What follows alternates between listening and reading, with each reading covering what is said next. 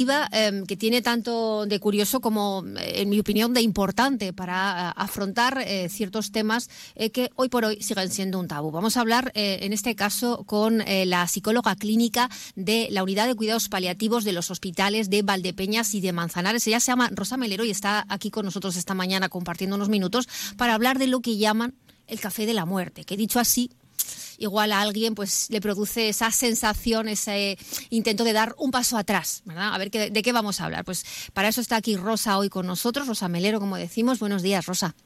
Hola, buenos días. Decía yo que esto eh, hoy por hoy sigue siendo tema tabú y que solo pronunciar la palabra muerte en, una frase, eh, pues como que a mucha gente como le da grima o le lleva a dar un paso atrás o le produce una sensación eh, que no es agradable. Sin embargo, es algo que está ahí, forma parte de la vida, o sea, no, no, hay más. Em, y vosotros, supongo que lo veis pues de una forma mucho más cercana que el resto de nosotros. ¿Qué es el Café de la Muerte y por qué se organiza? Bueno, el, Café de la Muerte es eh, una iniciativa que surgió allá por el 2011 en, en, Londres, de la mano de John Underwood y de su madre, Subaski Reid, que era psicoterapeuta. Y bueno, en lo que consiste es en reunir a un grupo de personas desconocidas para hablar de la muerte, eh, con el objetivo de reducir los miedos, eh, de reducir el, tabú que rodea a este tema, ¿no? Podemos, bueno, hoy en día la, muerte es como un misterio, ¿no?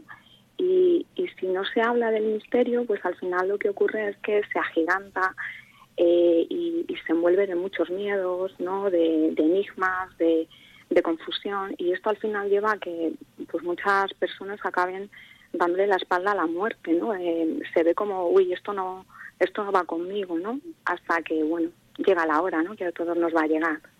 ¿Cómo surge en, nuestra zona, eh, por parte de vosotras, la idea, y digo vosotras porque el equipo de paliativos, eh, creo recordar que está solo formado por mujeres a día de hoy, ¿cómo surge la idea de, traer esto aquí, a nuestra zona? Bueno, creemos que, que, es importante hablar del tema, creemos que es importante normalizarlo, darle naturalidad, disminuir esos miedos, ¿no?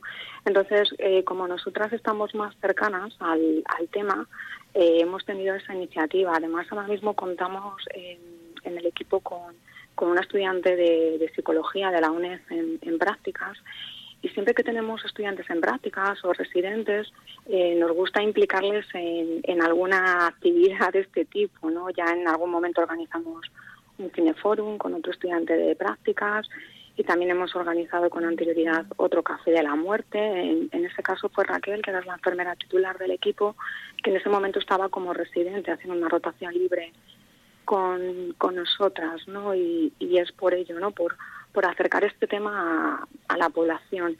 Aunque realmente para organizar un, un café de la muerte no hay que ser profesional.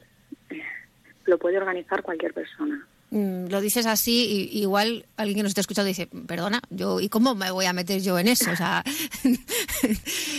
¿a qué te refieres con que lo puede organizar cualquier persona?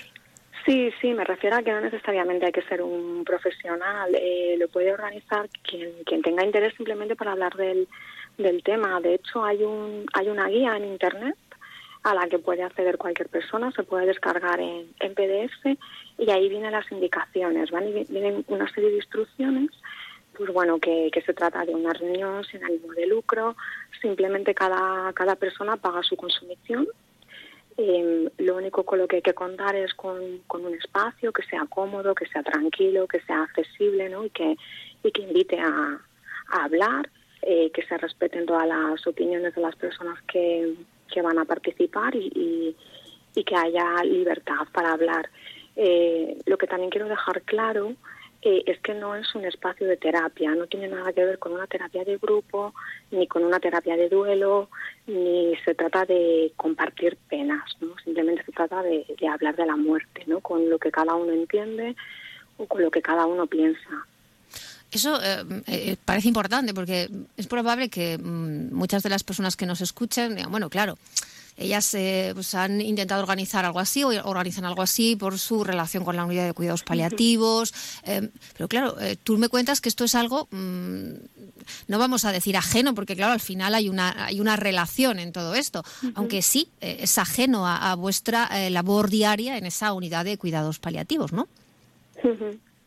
Sí, sí, es algo que nosotras queremos hacer desinteresadamente por, lo que comentaba antes, ¿no? Por acercar el tema a la población, ¿no? Pero eh, no, nosotras allí no vamos a estar como expertas, nosotras allí simplemente vamos a estar como personas que también vamos a morir, eh, que también nos hemos enfrentado a, atravesar duelos eh, y, no, no, no estamos con el rol de expertas, estamos con eh, con el rol de facilitadoras, bueno, principalmente va a ser la estudiante que ahora tenemos en, en práctica, Rosy, va a ser la que se va a encargar de dinamizar la, la conversación y, bueno, pues las tres componentes del equipo pues vamos a estar ahí acompañando y, apoyando.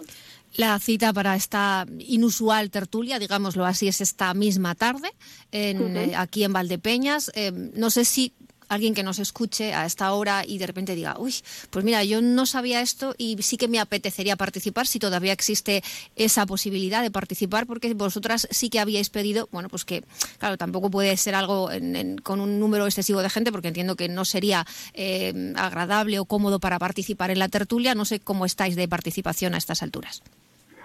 Pues la verdad es que estamos a tope. Eh, hubo muchísimas inscripciones en cuestión de, pocos días.